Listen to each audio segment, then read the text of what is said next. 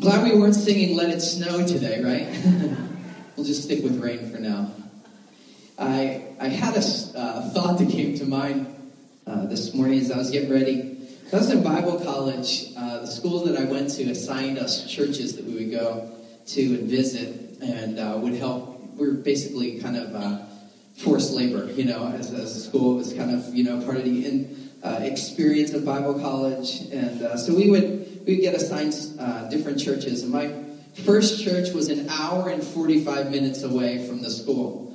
And I used to go with a, a friend named Brian in his little Kia car. And uh, one day we had eight, eight to 10 inches of snow, and uh, the church wouldn't cancel service. So we drove an hour and 45 minutes to Hull, Massachusetts in 8 to 10 inches of snow. Now, mind you, this church had an average attendance of 12 people. So we drive there, we get there, it's an hour and 45 minutes away. We pull up to the parking lot, and it's not shoveled. So not only is the parking lot not shoveled or plowed, we get to the steps and the, the entry place of the church, no shovel, no salt. I mean, we're there five minutes before service starts. So we kind of get up into the building, and I'm not kidding you. We, we met Pastor Peter, uh, was pastor there. And my friend Brian was a former drug addict, went through Teen Challenge, just kind of had a funny personality, just always a goofball. He said, Pastor Peter, plan on shoveling today? You know, just real sarcastically. And he goes, What, you think we should? And Brian looks at me like, You've got to be kidding me. And uh, three people showed up that Sunday, including the pastor's wife. I kid you not. She's running sound from the back of the sanctuary that was freezing cold.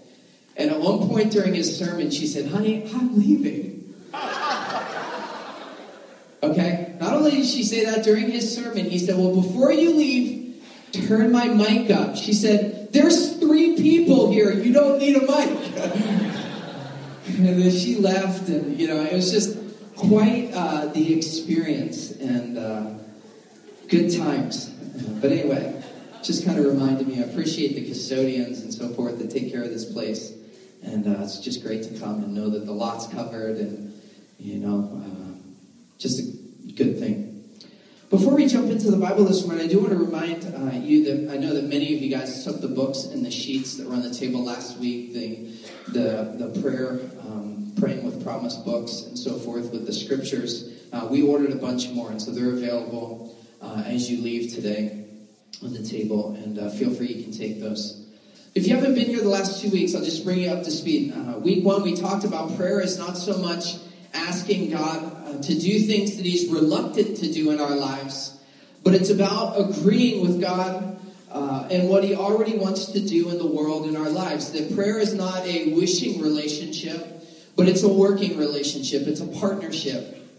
Uh, last week we talked about uh, the Lord's Prayer. That it's more than just a formula, it's more than just read this prayer, recite this prayer, but that in that prayer are facets or keys to effective praying, prayer in our lives. And I challenge you to, to begin this new year to pray consistently 20 minutes a day. I believe that it'll transform, revolutionize your relationship with God spiritually. That when we gather together Sundays, as great as it is, it really should simply be a supplement for the growth that is taking place in your life throughout the week. As you're growing on your own, as you're growing, as you're connecting, you're connecting in life groups and so forth. This morning we're going to talk about praying with authority. Say authority. Now, when I was a kid, I, I remember every Saturday, my father and I grew up playing ice hockey, and, and so I would go to Penn State on Saturday mornings, and I would play uh, hockey some weeks, and then many of the weeks I would watch my dad pray, play. And what I would do throughout the week as a little kid is I would collect change or a couple dollar bills for the vending machines at the Penn State ice rink.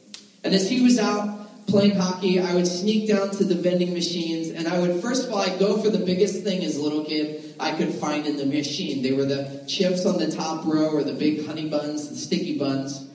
And I would take my change that I gathered together uh, during the week and I would put it in the machine and I'd press, you know, D7 or, or E2 and the snack would begin to fall. But you know, we can put a person on the moon, we can examine a cell But we can't design vending machines with metal pieces that will adequately drop an item without it getting stuck. How many of you you've had it get stuck before between you know or between the glass? And so so what do you do? Well, I know the sign says you're not supposed to shake the, the machine, but how many of you you've pounded a vending machine? Raise your hand. Go ahead. Look around. These are the people that are angry. Okay. You've pounded a vending machine. If that doesn't work, you kick it. If that doesn't work, you shake it because eventually you'll get the chips and then you'll get a candy bar and something else. You know, you fell and then you realize you can get some stuff for free. So anyway, I would shake the vending machine. I would beat the tar out of it.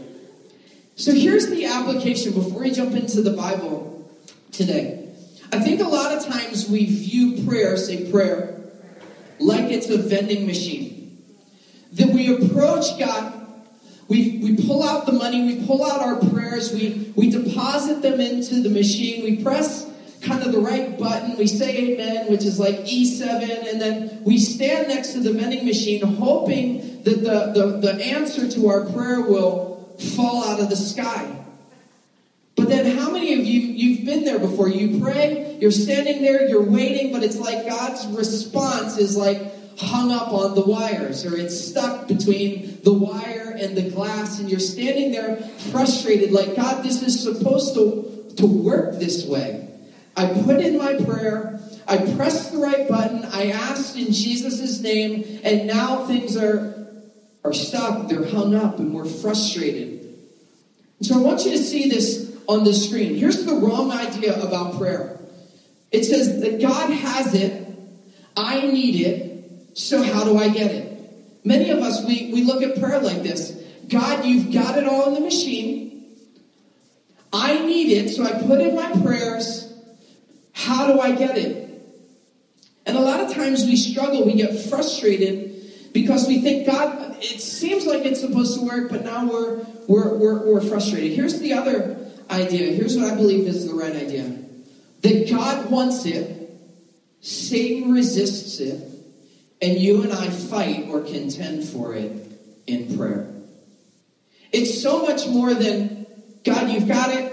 I do my thing and I get it. I believe that God wants it. He has and wants so many good things for your life. The enemy who comes to steal, kill, and destroy resists it, but you and I fight for those things. We contend for those things in prayer. Part of having a biblical worldview is to realize that there is a real enemy in the world today who's trying to resist everything that God wants to do. Call it Satan, the enemy, fallen angels, demons, whatever terminology you want to use. A lot of times we want to blame the lack of fruit or answers to prayer on the enemy in times of our, our lives. We, we, we say, well, God, I want this, I need this, I've done the right thing, and now all of a sudden it doesn't work. A lot of times we'll, we'll blame basically everything on, as a spiritual attack.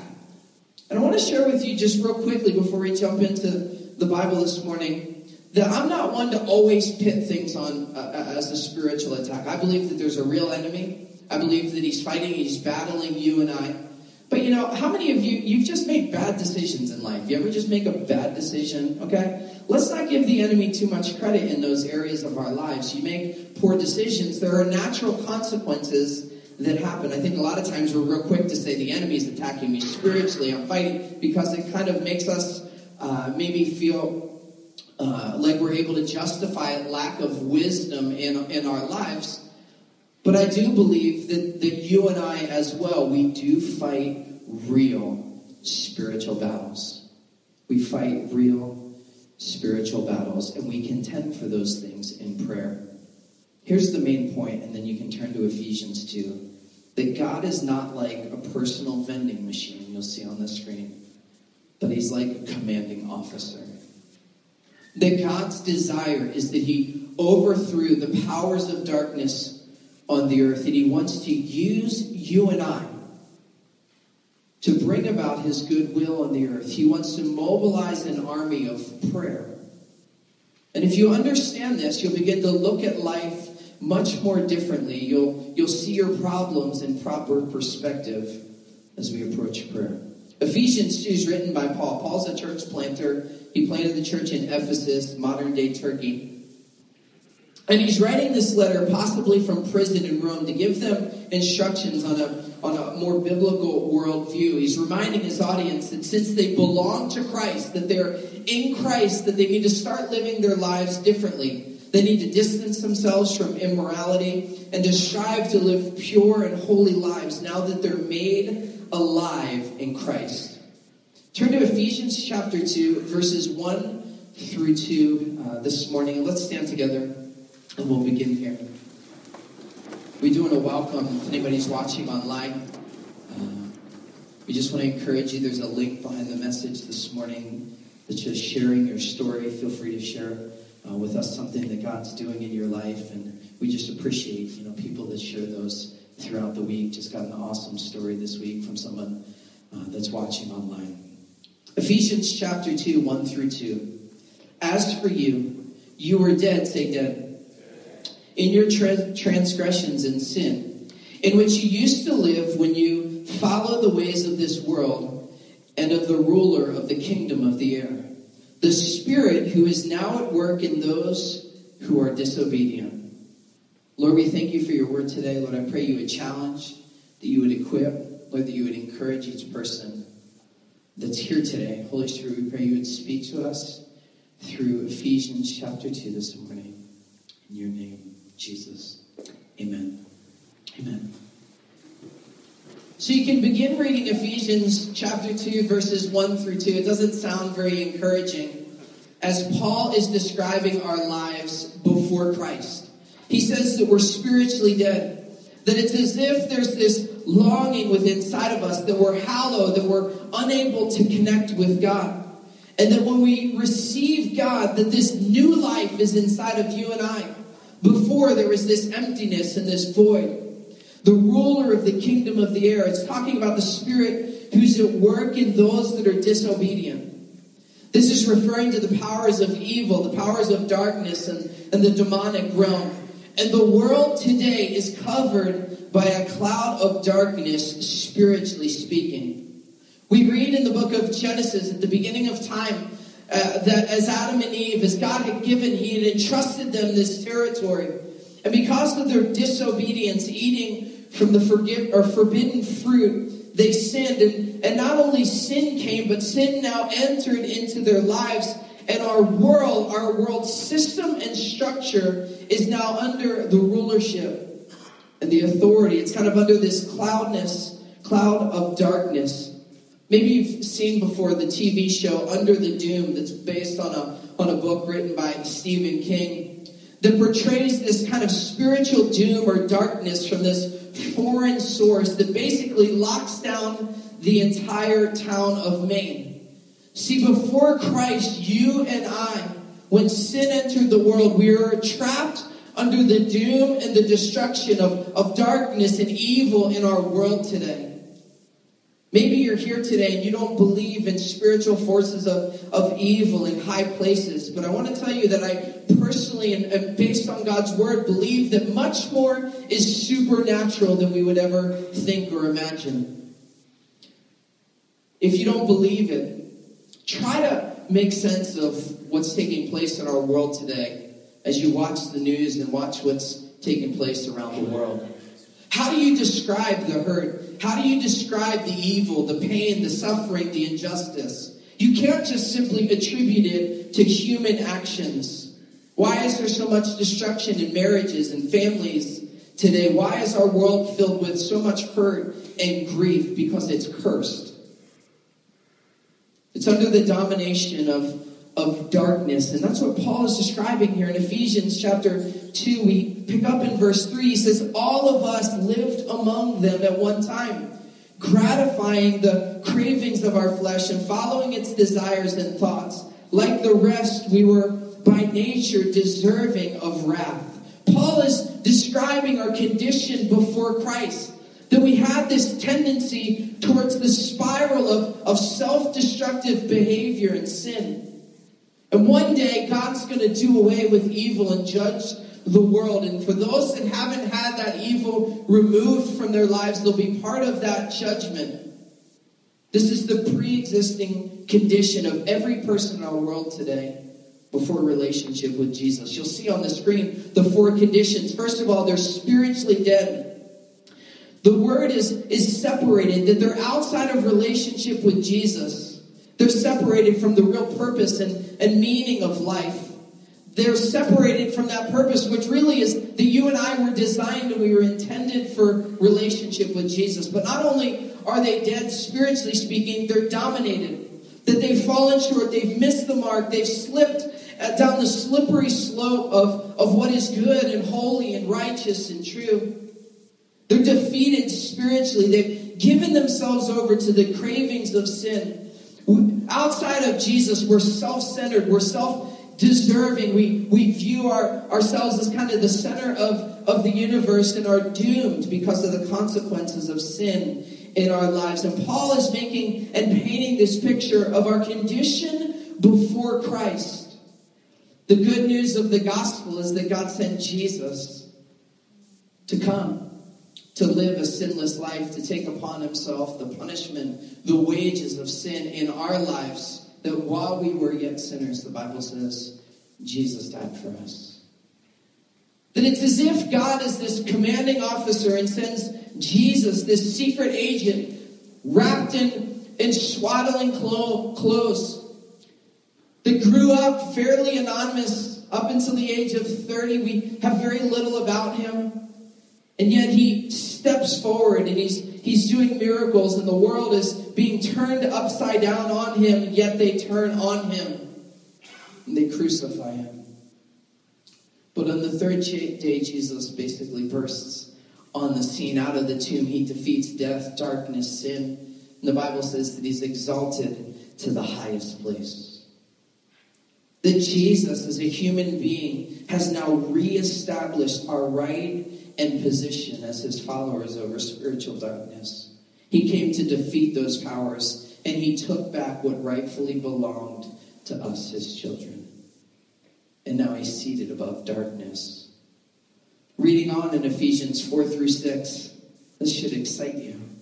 But because of his great love for us, God, who is rich in mercy, made us alive with Christ even when we were dead in our transgressions. It is by grace you have been saved. Why have we been saved? Is it our goodness? Does God take good people and make them better? No, He takes people that are spiritually dead. He washes them with His grace and makes us alive in Christ.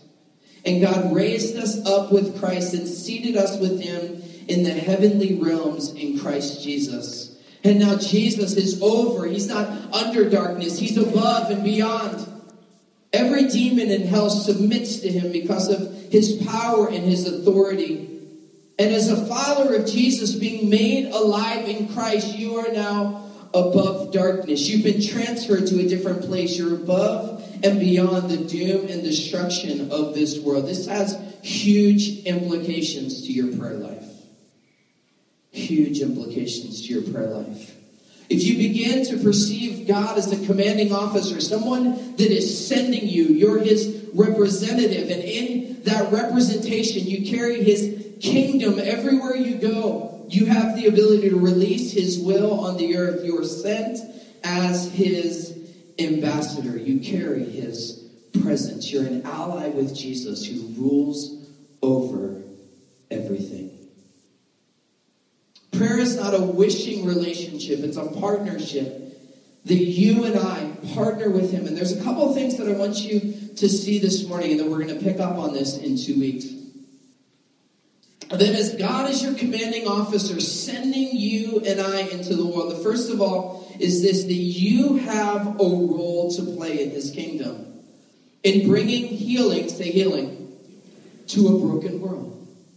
You and I are to be people that administer healing, not just simply physically speaking, but it's this all encompassing healing that takes place emotionally, physically, spiritually speaking. That you're chosen as his representative to bring healing or the healing of heaven to the earth as you surrender more and more to him. We see back in Genesis chapter 2 that the Lord had given man and he put him in the Garden of Eden to work and to take care of it. And the idea, even in the Old Covenant, is that you and I are to influence the places that you and I are given responsibility. Responsibility of our own lives, responsibility of the atmosphere of our home, responsibility of the place that you work, your household, everywhere that you go, the place that you live. You're his representative to minister healing, his everywhere that you go. That the idea is that everywhere you step, from the second you walk out of this building, you're to bring the kingdom of God with you and through your life. That that's the role that you play in the kingdom of God. May your will, your kingdom come, Lord. Your will be done, as we talked about recently, in and through my life. The second thing is that the rank, the position that you have in Christ, say in Christ. That you and I are not under, we do not pray as if we are under the power of evil in our world today. But we pray from a position where we are over the powers of evil in our world today. It's a supervisory position. Now, some of you, as you faithfully served over the years at your place of employment, as you've served over the years, you've been promoted. How many of you you've been promoted before? And as you're promoted on an earthly level, what happens? All of a sudden, now your your responsibility, in theory, your reach, your influence has now expanded beyond where you presently were. And just as we measure on an earthly perspective, the same thing is true in God's kingdom. That when you pray, you pray from a rank where you're above. You're not submitted to the powers of this, this world. You're not submitted to the evil forces in our world today. But that Paul is saying that you're in Christ, that your rank is in Christ, not in a prideful or arrogant way. It's not like we walk around with our nose up in the air like we're better than anybody else. The Bible, I, I've said over and over again that I believe that every good spiritual blessing flows through the tunnel of humility. It's not so much that we need to get this so that we can carry ourselves differently in a prideful or an arrogant way, but you've got to get this in your spirit that and and, and the challenge is that as we read God's word, that his kingdom, when it comes to rank, is kind of turned on, uh, you know, it just fights basically every form of, of logic in our world today. If you want to be great in God's kingdom, as you read about the New Testament, you'll see that God says, put the title aside and pick up the towel and to begin to serve people. That you lead by example. We don't focus on position. Well, I'm a Christian, or I'm better than you, or I'm a leader, or I'm a volunteer, or whatever. He's not concerned about position. He's concerned about you and I serving him faithfully. If you walk around with this with this attitude that you're better than other people, Jesus never modeled that in the new covenant. He never modeled that. He humbly served people, sacrificially served people. Why did he do that? Why did Jesus, you ever read through the Gospels and you're like, why don't you just demand that people submit to you? Why don't you just tell them what's up? Well, I believe because people will generally submit to a position or title, but they'll follow a leader. And Jesus wasn't about people submitting to him, he was about people following him. He said, Pick up your cross and follow after me. He's about making disciples. That was the goal. It's how you gain influence with people. As a Christian, you are in Christ. And here's what I want you to get today. That when you, you fight spiritual battles in prayer, you don't fight from a position of lack. You don't fight from a position of weakness. You don't fight from a position of, I'm under the spiritual forces of evil in our world today. As a Christian, you're made alive in Christ, and demons in hell are to submit to you. And you can't walk away thinking, well, that's who I am. It has nothing to do with you. Jesus wants you to die to you. Die to yourself. It has everything to do with who He is in our lives. But the idea is that now that you're in Christ, you're elevated over darkness. That you have the ability to speak, as we've been talking about, Pastor Jeff Leake's book, Praying with Confidence, that you have the ability to speak in Jesus' name and to declare a wall of protection around you, around your family, around your home, around your relationships, around your finances. That you have the ability, through the power and the authority in Jesus' name, to pray for the sick and see healing take place. That you have the ability to hear from God and to speak prophetically into people's lives as you're asking God to speak to you. You've got to grab this. You've got to get this in your spirit. It's why we have uh, the Thursday night uh, life group that's meeting right now called the authority of the believer and supernatural living through the gifts of the Holy Spirit that you and I are exercising. We're administering God's kingdom, His presence, His power and authority into people's situations, circumstances, in their lives. We see this early in the book of Ephesians, chapter 1, verse 18. I pray that the eyes of your heart may be enlightened, Paul saying, in order that you may know the hope which he has called you, the riches of his glorious inheritance in his holy people, and his incomparably, basically saying, nothing touches God's great power for us who believe. The power is the same as the mighty strength he exerted when he raised Christ from the dead and seated him at his right hand in the heavenly realms, far above the rulership and authority, power and dominion, and every name that is invoked. Not only is that in the present age, but it also in the age to come. And God placed all things. How many things did God place?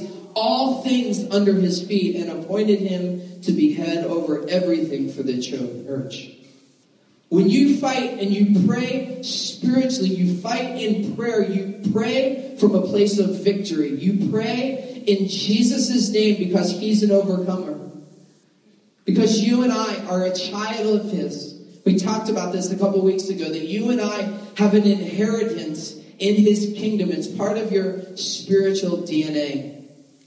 You don't fight from this victim mentality. Like, God, I hope that you're wanting. I hope that you're willing. I hope that you're able to do that. That's like praying, you know, uh, restricted, or it's, it's, it's, as if you're living uh, spiritually restricted when He said, You and I free.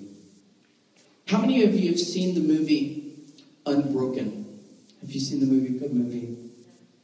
A soldier, Louis, who is a U.S. Olympian, his plane is uh, shot down in World War II, spends 40, uh, 40 or 50 so days at sea. And he's thrown into a Japanese uh, prisoner of war camp.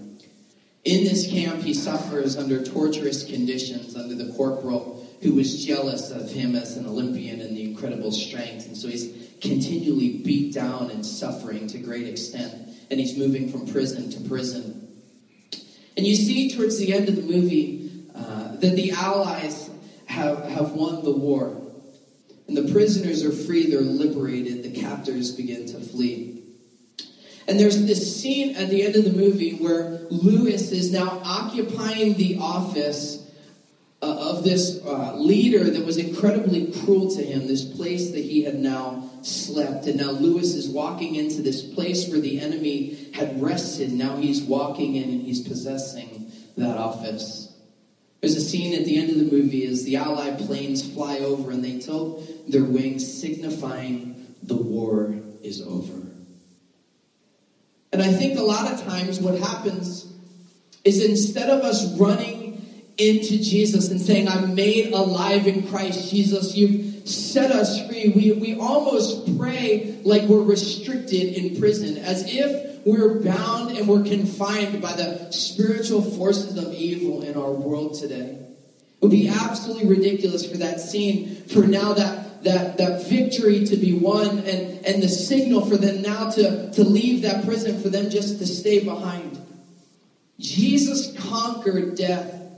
And that you and I, made alive in Christ, we now pray from a position of, of victory in his name. We have a role and we have a rank. Number three, we have a right to believe for breakthrough and answers to prayer. As you and I pray, prayer is not demanding something from God that He doesn't want to give. The great reformer Martin Luther used to say, he said, prayer is not overcoming God's reluctance, but it's laying hold of his willingness. That God is the commanding officer, that he's sending you and I as his ambassador, his representative to the battlefield, and that you and I are overcomers, that the victory has been won. You and I have given power and authority in his name, and that every place our go, our, that we go, it is our right to believe that that place will become territory for the kingdom of God. That the devil is, I believe, far more afraid of you getting hold and grasping fully this thing of prayer than you should ever be afraid of him. That he can't touch you anymore because of the victory and the inheritance that you have in Christ.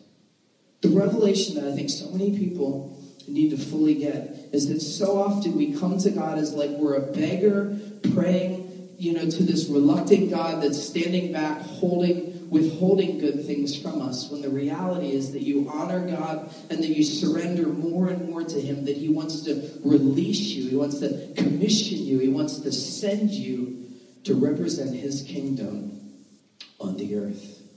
The vantage point is, is so very different. That wherever the enemy is attacking you spiritually today, as a Christian being made alive in Christ, you have the ability to believe for breakthrough in that area. Whatever that is. As you've gone into 2016, some of you you just you, you're you're serving Jesus, you're following Jesus, you're surrendering, but you look at this year and you're saying, "Well, it's just another year of this. It's just another year of that. It's the same old, same old. Struggling in my marriage today, be struggling in my marriage tomorrow. Struggling in my finances, be struggling in my finances tomorrow. Sick in body, I'll be sick in body. No, as part of an ambassador, as part of a sent one in his kingdom, you have a right to believe for breakthrough in prayer. You do. You really do. Now, how many of you know it's not always my way, it's not always my timing, it's not always, but you, you fight from a place of victory and you say, God, I have a right to demand victory in this area of my life, and I'm trusting, God, your perfect timing to release that. How many by a show of hands, you've prayed for something for two, three years, and then all of a sudden the Lord just releases that. Raise your hand, look around. A lot of us. Gosh, I wish it was just do this and do that, and all of a sudden it works. But you you contend for those things in prayer, and in His perfect timing, He releases those things in our lives and in the lives of others. Finally, that I believe we have a responsibility as His ambassador to use the authority that we have in Christ. See, the enemy of our soul wants us to believe that you and I don't pray, we don't speak and declare things uh, in Jesus' name with, that has all power and authority. He wants you to stop. He wants to silence the church. One of the things that I love right now about Franklin Graham gathering people all over our nation to pray to pray. I mean, spiritually, what on earth is going to happen in our nation? I don't know. But we can pray. We can pray. And I believe that we have the responsibility to use this and to pray. Ephesians chapter 6 says that we're in a spiritual war, that our battle is not against flesh and blood. Turn on the TV, see the hurting world today. We don't simply sit back and and play the blame game like every other person. Well, it's this person's fault. If we wouldn't have had this leader, if we wouldn't have had that leader, then this wouldn't have happened, then that wouldn't have happened. It's his fault, it's her fault, it's not. That means everybody else's fault except ours. But at the end of the day, our responsibility is to pray. Our responsibility is to bring heaven down to the places of the earth that feel a lot like hell today. And the church should be a praying church. The Lord needs to break our heart for what's taking place in our in our world today. I want to encourage you, many of you, I had a couple of you say this past week that this was the week that you really committed to praying 15, 20, 30 minutes a day. You've seen and you're beginning to see breakthrough uh, in your life. And I want to challenge you more and more to develop in, in as part of your spiritual disciplines a regular habit of prayer and fasting. I know that there's a lot of fasts out there today, and I reference it periodically and so forth, but I really would encourage you fast food. There's a lot of things that you can fast, but I believe that one of the ways that, that I believe that God, uh, there are certain things in His kingdom that He only releases, the Bible says, but by prayer and fasting. That you find seasons and spaces to develop a rhythm of prayer and fasting in your life, and you pray and you contend and you fight for things in prayer. Would you close your eyes for a minute as Aaron and the worship team begins to come praying with confidence, praying confidence. Maybe you're here today and you still are saying, Lord, I need this shift to take place in my mind. You're here today and you pray and you come to God and you you spend time with him, but you you pray as if you're praying with a victim mentality. You pray as if you're praying to God who's withholding good things from you. And saying, God, if you just if you're willing to help poor old little me, Lord, would you release that thing in my life? And the Lord, over the last couple weeks and continuing on, I really believe, like I've said time and time again, that this year, for many of you, the Lord's going to begin to shift some things in your prayer life. And you're going to begin praying with confidence. You're going to begin declaring things over your home, over your family, over your neighbors. You'll begin to hear from God. You'll begin to pray prophetically based on what you're hearing. And you're going to see the Lord do just some amazing things as a result of you realizing your position in Christ and how that dramatically changes the way that we pray. Maybe you're here today and you just struggle in this area. I'm not going to ask you to come forward, but I do want to just pray for you today as you're seated. Say, Zach, I just struggle in this area of prayer. I, I wrestle with who I am and maybe who I'm not. And who am I to deserve these things from God? Who am I to be entitled? And yet it really has nothing to do with who am I. It has everything to do with who Jesus is. You just openly, you just I struggle in this area. And I want to see my my prayer time with God. I want to see my relationship with God shift so that I pray from a position of victory. I pray with a level of confidence, knowing that my God is doing great things in my life. If that's you, would you just raise your hand? I just want to pray for you today. Just openly and honestly, would you just raise your hand? Several of you are here today. So, Lord, we just come today. Lord, you see